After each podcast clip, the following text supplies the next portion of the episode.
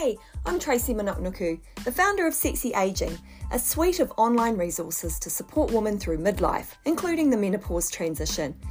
And I'm your host for the Sexy Aging podcast, where I have the honour of speaking to incredible humans and experts in the field of midlife health, longevity, mindfulness, business, all the things really, with a healthy dose of menopause facts. There's no BS here. If you're interested in checking out my other services, which include a menopause management online course, workshops, coach calls, my book, and blog posts, then go to www.sexyaging.com. The podcast is also hosted there. Let's go.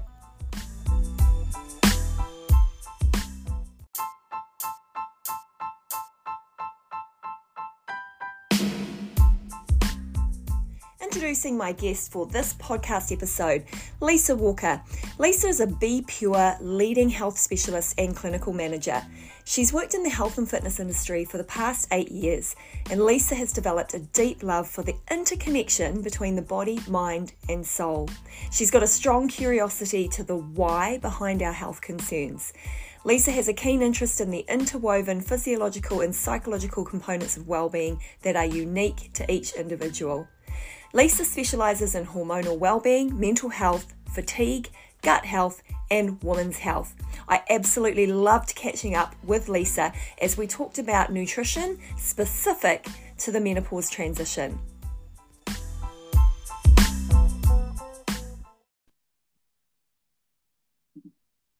So it's my pleasure today to introduce Lisa Walker, the clinical manager and lead researcher for Be Pure Wellness, to the Sexy Aging podcast. That's us, Lisa. We are oh, yeah. and we're aging. Um, so it's super nice to have you. I have been personally researching a credible supplementation brand for my own personal nutrition.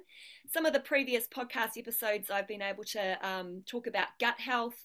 Um, nutrition during menopause, which is kind of a big topic as well, because mm. it is a really interesting time of our lives and sometimes the things you used to be able to eat you can't eat and you know a lot of that kind of content we're we're covering here on the podcast but um, what's really interesting is that you are also talking about um, menopause and mm-hmm. what's super cool is Be Pure have put out a menopause pack to mm-hmm. support mm-hmm. women during this stage of life. And that just got me like, oh, hey, this is awesome. So, being based back in New Zealand, it is difficult, has been difficult for me to find something good to support my nutrition. So, I'm excited that we can connect. Me too. Thank you so much for having me. It's a real pleasure. Cool. I want to know more about you, Lisa. So, how did you get into what you're in? What you're involved in now, which is mostly sort of on the nutrition side, isn't it?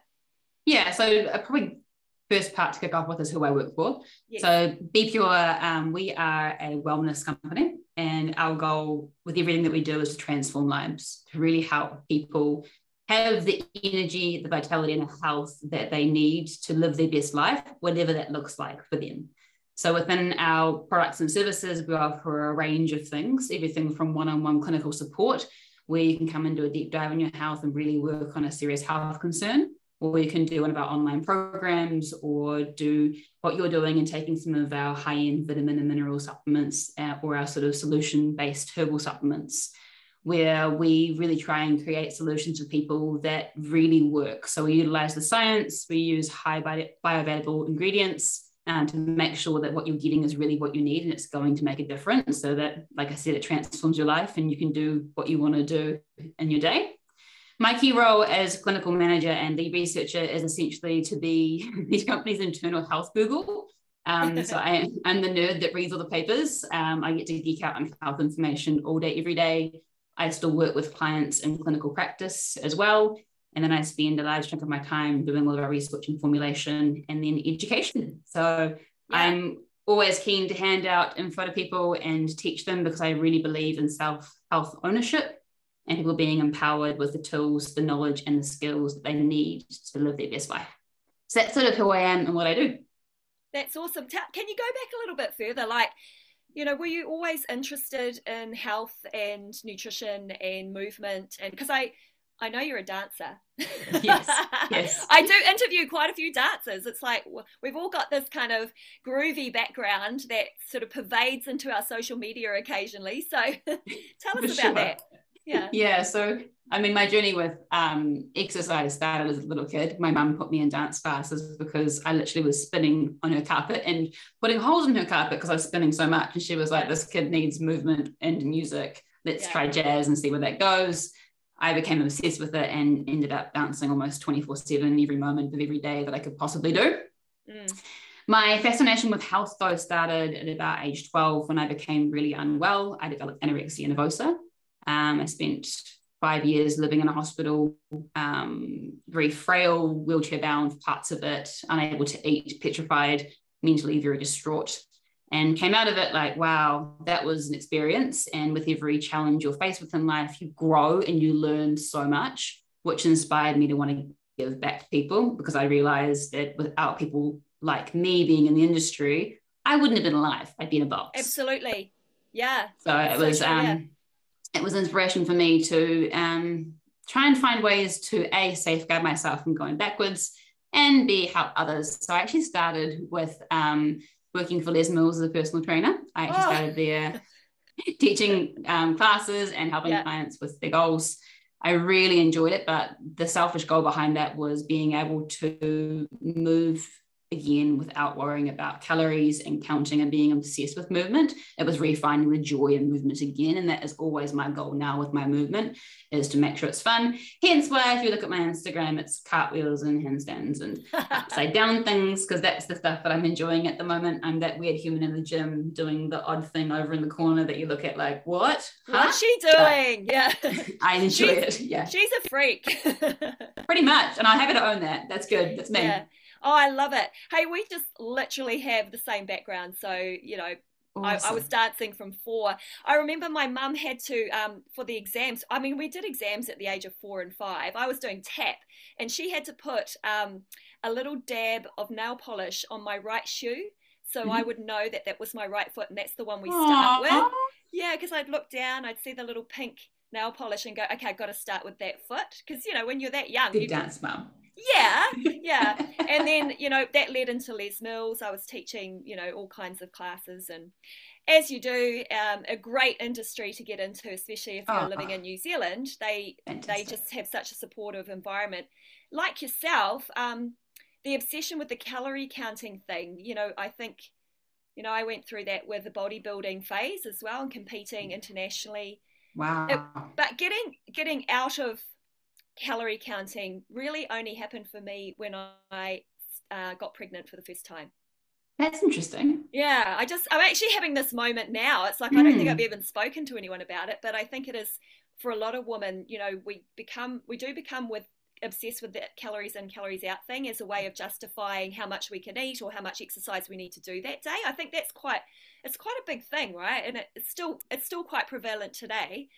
But yeah. once I got pregnant, I, something switched. It was like that idea of actually, I've got a human in my body, and everything that I do is about uh, growing this human, and actually not just from a physical perspective, meaning the nutrition that's going into my body, the way that I move, but the way that I need to role model my relationship with food and life and stress and like it actually was a, a, light bulb moment and and then from that moment on i don't even I couldn't sometimes tell you the calorie value of food now, and yeah. I would, I should probably know, but I just don't want to think about it.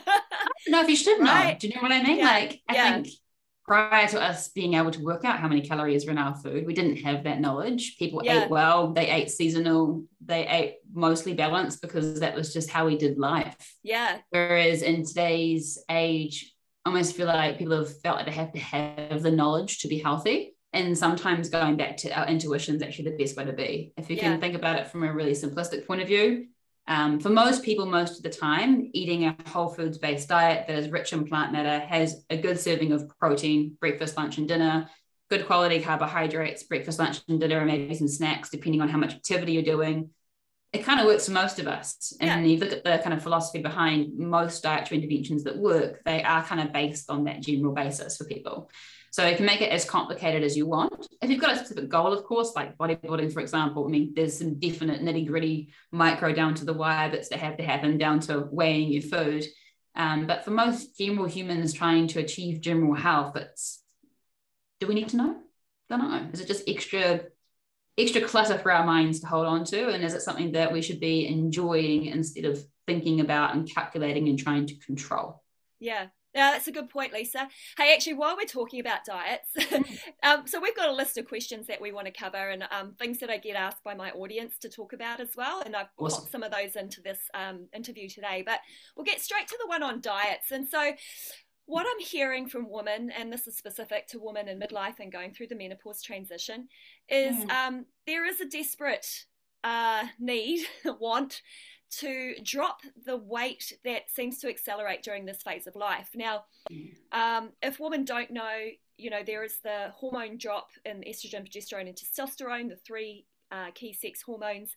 That obviously um, causes some level of insulin resistance, and therefore we seem to see accelerated weight gain, despite the fact that they're still training relatively hard and a lot of discipline in the gym, still eating really well, a lot of them, and then realizing that no matter what they're doing, the weight's coming on. And this is like heartbreaking for a lot of people. I mm. hear about it all the time.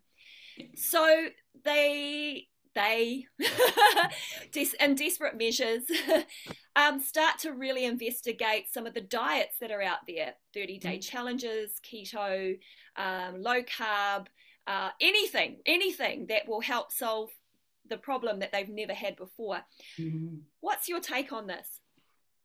Okay, so starting it's a big the, question, right? Yeah, it's a big one. Um, let's start with the physiology. Um, yeah like you said, if we go through menopause, we lose estrogen and progesterone, testosterone a little bit, but not to a huge degree. Mm-hmm. Um, and estrogen, as much as people blame it for like storing fat around our hips and our belly, is actually insulin sensitizing and it yeah. helps us to maintain muscle mass.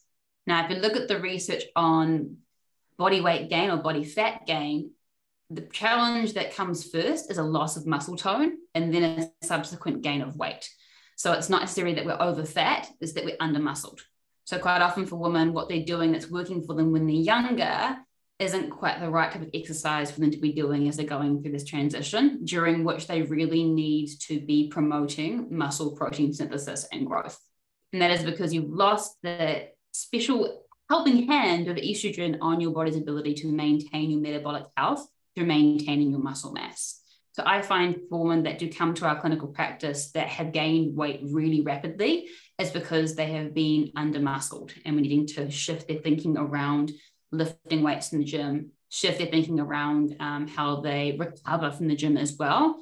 Because the other tool you can utilize to stimulate muscle protein synthesis is dietary protein. And with there being a trend around low carb, vegan, um, both of those things can promote a not enough calories going in of which women always do better performance wise and um, body composition wise in a fed state the other side of that is they often promote a lower protein intake or less opportunity for muscle protein synthesis in the system because they're lowering carbohydrates to aid protein going into the muscle or because they're lowering protein intake in general of which as we get older particularly as women we need more and i'm yeah. talking like some of the research says between 1.8 to 2.4 grams per kg of body weight. Kg, yeah. yeah. So that's what I promote in my course as well. After doing the science and research that there is around women and sarcopenia during this particular you know a, a, stage of life it is it is quite mind-blowing to realize that that's a significantly higher level of protein than what we're used to eating and so supplementation right it's like it's going to be the way forward so yeah, yeah. and it's i think it's rethinking the protein equation as well like if i if I think about the average Western diet, you get up and you have your cereal for breakfast with a bit of milk in it, it's lower in protein. You have a sandwich for lunch with a scraping of ham in it, it's lower in protein. And then you might have one protein optimized meal for dinner. Mm. And I'm like, if you really want to look after metabolic function, especially in this age group, it's rethinking protein at every single main meal and a minimum of 25 to 30 grams to really hit uh, a certain threshold of a amino acid or a protein building block called leucine, which triggers yeah. off muscle protein synthesis in the system. So you need enough of that quality protein, not just any protein, to get your yes. levels up. Um, so I think it's just re- reframing how we could be eating to optimize our well-being. But once you try it, people don't want to go back.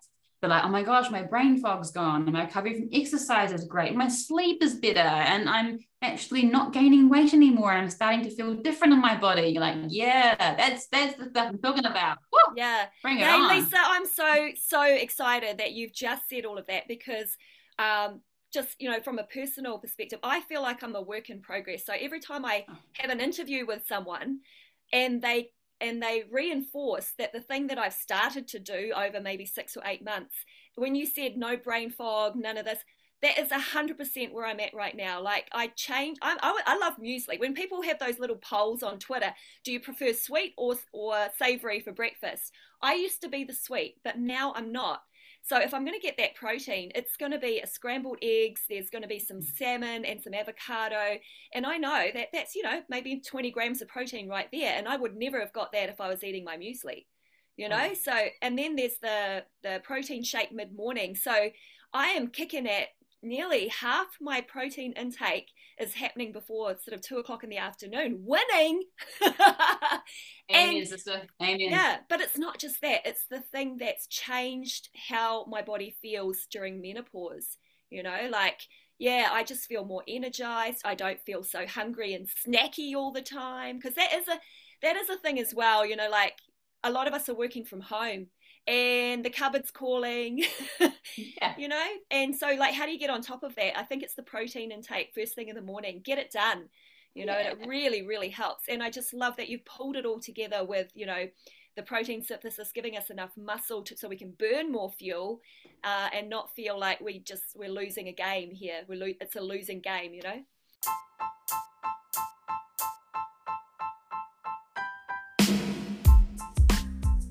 You can probably tell that I'm pretty pumped up about this conversation with Lisa, as everything we speak about validates my research and content that I've included in my Menopause Management online course.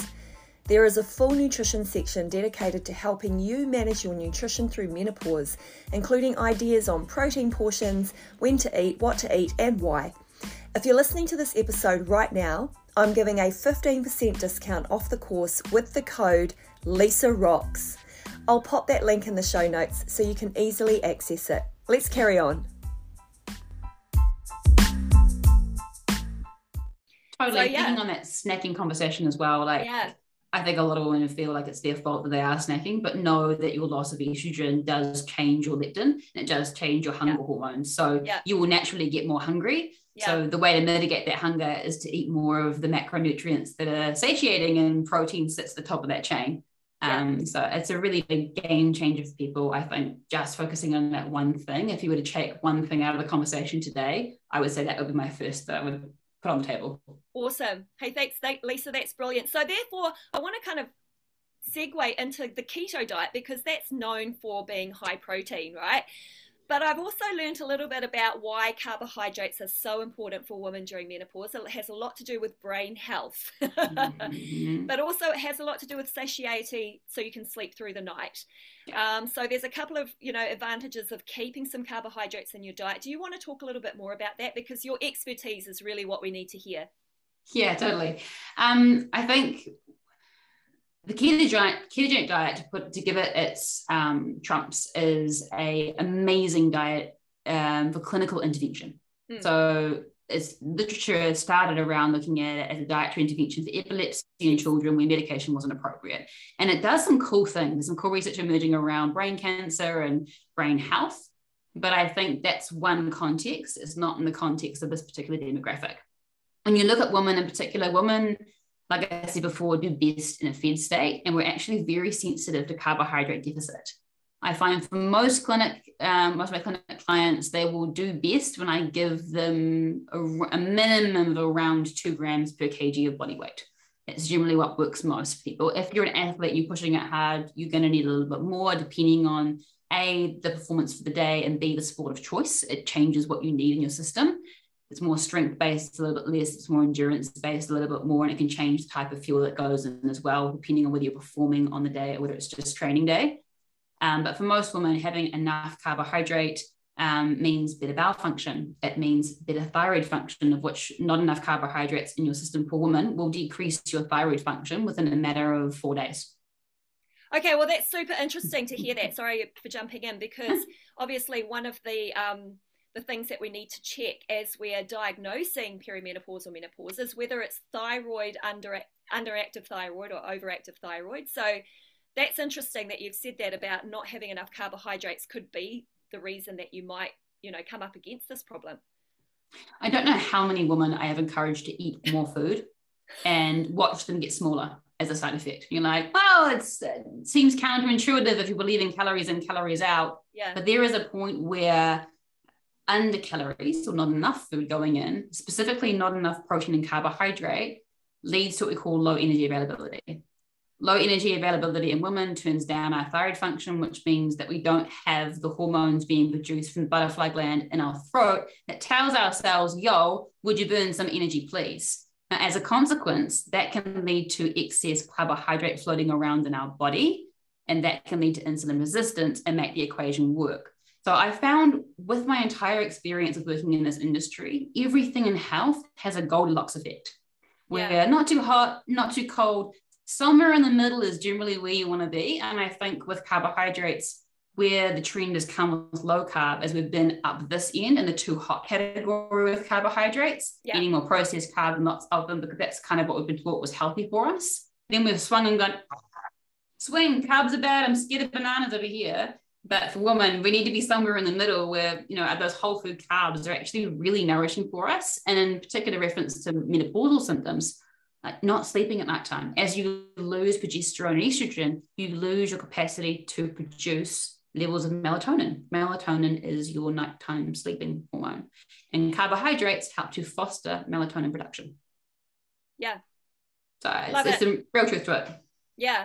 Um, what about the effects of um, the keto diet on, say, I, I alluded to brain function and brain mm-hmm. fog. So, you know, a lot of people will reach into these type of diets out of desperation, and um, but you know, overall, that there's some science coming out now with Dr. Lisa Mosconi around um, the effects of you know low calorie diets and low carbohydrate diets and accelerated brain dysfunction. So, anything that you would know about that as well? I actually haven't read any of that literature. That's quite interesting. Yeah. Oh, I think in terms amazing. of yeah, I, I definitely yeah. will do some diving because that sounds really cool. Yeah. Um, from my perspective, when it comes to carbohydrates, and I guess where our clinic focuses most of our work is largely around gastrointestinal function and the microbiome. Knowing that carbs contain things like soluble and insoluble fiber and prebiotics that feed the good bugs, those bugs then make postbiotics that are nourishing and nurturing for us that's my largest sort of concern around ketosis. Not maybe as an intervention short term for somebody, but as a long term plan. You're like, what does that do to your internal rainforest? We know with the human microbiome study that the human body is a symbiont. We live in synergy with microbes. Without microbes, you don't exist. you yeah. need them inside you to live a healthy life. And it's not necessarily about what you put in your mouth that determines what nutrients you absorb and how well your immune system functions, how nourished you are. It's about what microbes are eating that and what are they making as a response to that for you. Yeah. And a lot of those foods that are nourishing for our microbiome, lo and behold, are our carbohydrate based foods. Yeah. so I hey, think there's some real truth there. Um, you've actually touched on something I do want to talk about now, which is the microbiome and the effect on um, menopause mm. to hmm. microbiome. I think that women are starting to figure out, but they don't have the details around um, that they can't eat certain foods now. Certain things are making them feel, you know, not as vibrant, not as energized, and actually a lot of time I hear the words anxiety and depression thrown around. Mm. And we know that there is definitely a link towards a healthy microbiome and the way you feel about life in general. Do you want to talk about that a little bit more, the effect of the hormones with your microbiome? Yeah, of course. So, I mean, we often think estrogen and progesterone and we think reproduction, that's all they're going to do for my system. You're like, well, hang on a minute. They're actually every, there's receptors in your body everywhere for these hormones. Um, progesterone plays a really key role in our body's ability to be calm. It's GABAergic. It helps us produce our inhibitory neurotransmitter, which makes us think, oh, yeah, feeling you get after a really good class of yoga. It's that mm, so good. I'm so relaxed feeling. It plays a role in neurogenesis, so nerve growth. It plays a role in brain-derived neurotrophic factor, which plays a role in our brain health and development and cognitive function. It plays a really key role in suppressing our immune system and preventing it from going haywire. Mm. It plays a role in our bone density. It plays a role in our bowel function. That it has so much more than just the opportunity for a baby to it. It's not funny. You can almost put these hormones in a category of being life saving and life promoting. Not saying that when you lose them, you lose the life of them, but they are so much further reaching And when we go through, I guess, hormonal transitions, bearing in mind that women experience more than one of these in their life, you know, puberty is the first. If you have a baby or several babies, there's one, two, or three, depending on how many children you have. And then perimenopause and menopause is the transition or the last one. So every time we experience these fluctuations, it changes our physiological response to these hormones. Gut function, um, as women will know when they're menstruating, the second half of their cycle, they're generally a bit more constipated. Women will most commonly report that they get constipated during pregnancy as well. The understanding of that to date is that higher levels of, of estrogen slows down bowel function and inhibits it from evacuating and creating a nice, comfortable movement. Mm-hmm. Which, when your bowel is more blocked and not evacuated, it creates more opportunity for microbe fermentation. Fermentation makes bubbles, bubbles makes gas, makes bloating and comfy tummy, distended tummy. I feel six months pregnant kind of look. So for women that are going through perimenopause, where we lose progesterone first and estrogen skyrockets and goes a little bit like this, yeah, all over the show. It's wild. We can get it's crazy, yeah. It's a roller coaster and a half, Roll, or it's yeah. a roller coaster with one of those skyscraper drops. That's right. It. Yeah. it's like the craziest roller coaster you've ever been on. totally. And that um, period where progesterone's lost first and estrogen's still doing crazy skyrockets and drops is often when it can really inhibit bowel function. Now, when our bowel isn't moving properly, the microbiome alters in response to that. And that can change the mixture of bugs that live in our system. And we can end up with more microbes that make, um, I guess, more inflammation in our system. And we know that A, our microbes, one of the things that they produce from eating our food is serotonin. 95% of your serotonin is made in your gut, which helps with peristalsis, but it's also really important for feeling happy. I also know that um, clients in our clinic, when they are blocked, will feel more anxious. So, a bloated, distended, anxious human is generally a constipated, blocked, bloated human, um, purely because um, your second brain, your gut, um, talks directly to this brain. Now, you would think, what's that got to do with it? But your gut has an enteric nervous system that is second to your brain in terms of its number of nerve endings. So you'd think it would be the spinal column because the spinal column is what connects the entire system together, but it's actually your gut. Your gut is more sensitive to the environment changes internally than any other part of your body. So when you're feeling bloated, distended, and full, that can really aggravate this gut, which aggravates this gut and make us feel really hypervigilant and anxious. As a consequence, as well, it also alters our immune system function. And for some people, that can lead to an increased production of certain um, anxiety provoking or neurostimulatory um, chemicals like histamine. So if you think yeah. itchy, hot, inflamed, yeah. rashy, aggravated, like a little kid with eczema really can't sleep most of the time because they're hot and agitated by histamine. The body does this as a protective mechanism. If you think about it, you would uh, maybe sit on a log and that log had something on it that wasn't good for you to be nearby. It makes sense for your body to go, oh, I should get off the log mm. and move and get away from the histamine producing thing or the immune provoking thing. So block bowels can also add to that equation as well. Yeah. The other side of the fence is when you lose estrogen and progesterone, you lose their benefits on your nervous system, and that can lead to stress bowels, which a lot of stress bowels result in diarrhea, um, which can change how women's bowels are functioning, particularly if they're prone to more of a nervous tummy, where their bowel will turn more of a liquid type presentation under the state of stress. So bowels can really change with hormonal shifts. And it's it's not to say that, oh my God, put the hormones back in to fix it, but it's also to think, well, what's the underlying drivers behind this? Do I need more good bugs to help my bowels move? Do I need more support for breaking down my food, i.e., something to help me have better levels of stomach acid, good release from my gallbladder, good pancreatic function, so my enzymes can be like the Pac-Man on the Persilad and come along and chomp, chomp, chomp, chomp before the microbes get to it. So they only get what they need to get, and then my body can get it through the system nicely digested and easy to move out of the body.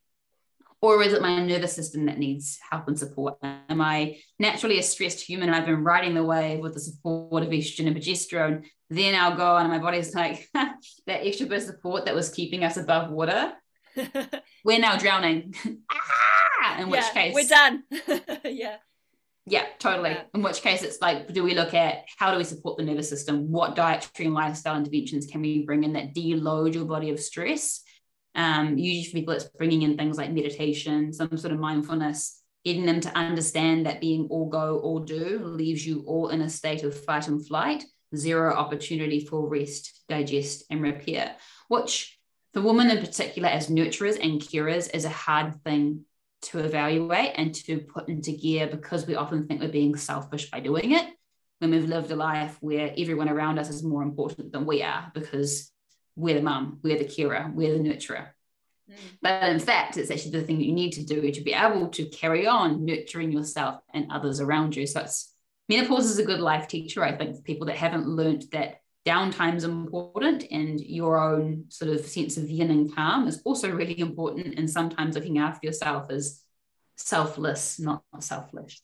Yeah, no, I absolutely love what you've just said there. And I think it, and you said that menopause is a time of reflection. I think because it does mm. make you stop. I mean, some of the symptoms and the effects on your body and mind are so compelling, are so in your face that you actually do have to stop and address it because it starts to affect your relationships, your performance at work, um, you know, how you feel physically and mentally. So it, I just absolutely love that. You you have to stop. You have to look mm. at what stress what stresses are in your life and address them. You know, whether it's journaling, yoga, meditation, breathing, like dancing.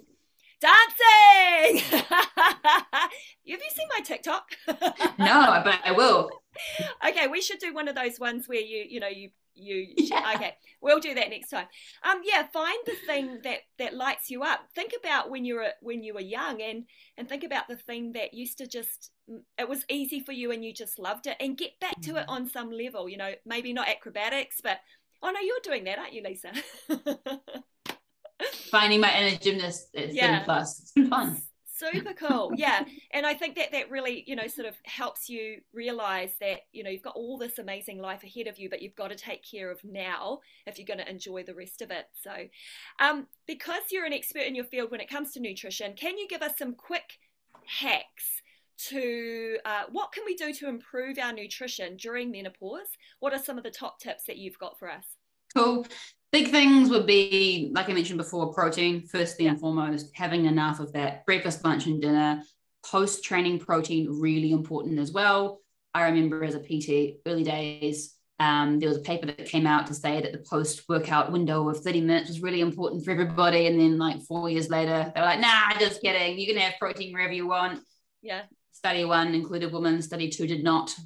Correct. Emphasize my point. Yeah. So w- women, the post workout protein window is really important, and usually we tend to send heat outwards when we train rather than inwards like men do. So getting hungry is quite hard. So often liquid protein refueling is really helpful there. Usually 30 to 40 grams and closer to the 40 gram mark net protein is what women need to really optimize recovery, but also making sure they're getting enough downtime in between sessions so that morning and afternoon training doesn't really work in this category either. Great. So that's part one, mm-hmm. protein and protein quality. Part two, I would say for women, get good um, support for your microbiome, and that comes in the form of quality carbohydrates. You don't have to go none, you don't have to go way too many. There's a balance somewhere in the middle, and it's usually, like I said, somewhere around the kind of like two grams per kg of body weight range for most people if they're moving. Um, so start there and see how much that helps with your cognitive health and balance. If you're worried about it and a little bit nervous on it, start with the whole food sources start with the bananas, the kumaras, the potatoes, the, the things that come from nature, because nature never gets wrong in terms of adding extra vitamins, minerals, fibers, and things that are good for your good bugs.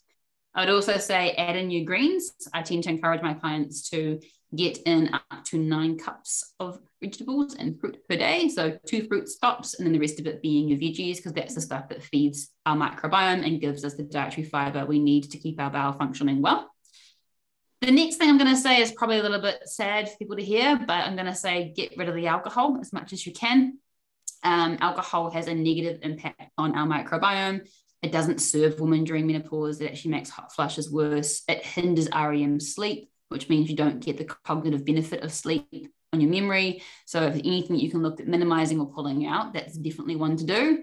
And then caffeine's another one that doesn't really seem to serve women during this transition either. So that includes your coffee, but also things like your tea, which contain like your black teas that contain coffee as well. They can be a real hindrance for sleep. And sleep is a major player in the game of keeping your bowel functioning, but also keeping your insulin sensitization. they've shown that poor sleep really rapidly impacts our insulin um, capacity or ability to cope with higher blood sugars. So that'd be the key things there around sleep as well. And then I would say definitely make sure you're eating enough because not eating enough is stressful for the human system. And if you're going through a phase of your life where your stress um, reactivity gets compromised because of the loss of estrogen and progesterone, it's kind of the thing you need to double down on.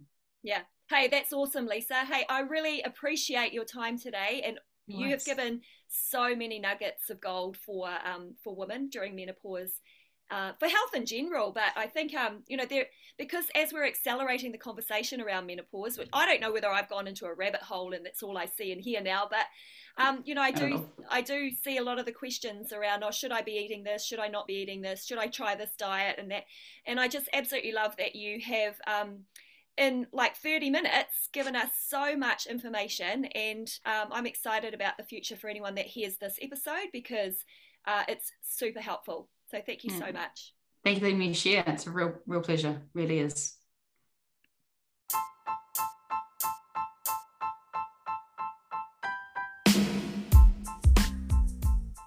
I hope you enjoyed this episode as much as I did catching up with my guest. If you are enjoying the podcast, don't forget to subscribe and share with your friends, and feel free to rate and review too. For the book, online course, blog, workshops, and coach calls, subscribe to www.sexyageing.com. That's aging with an E.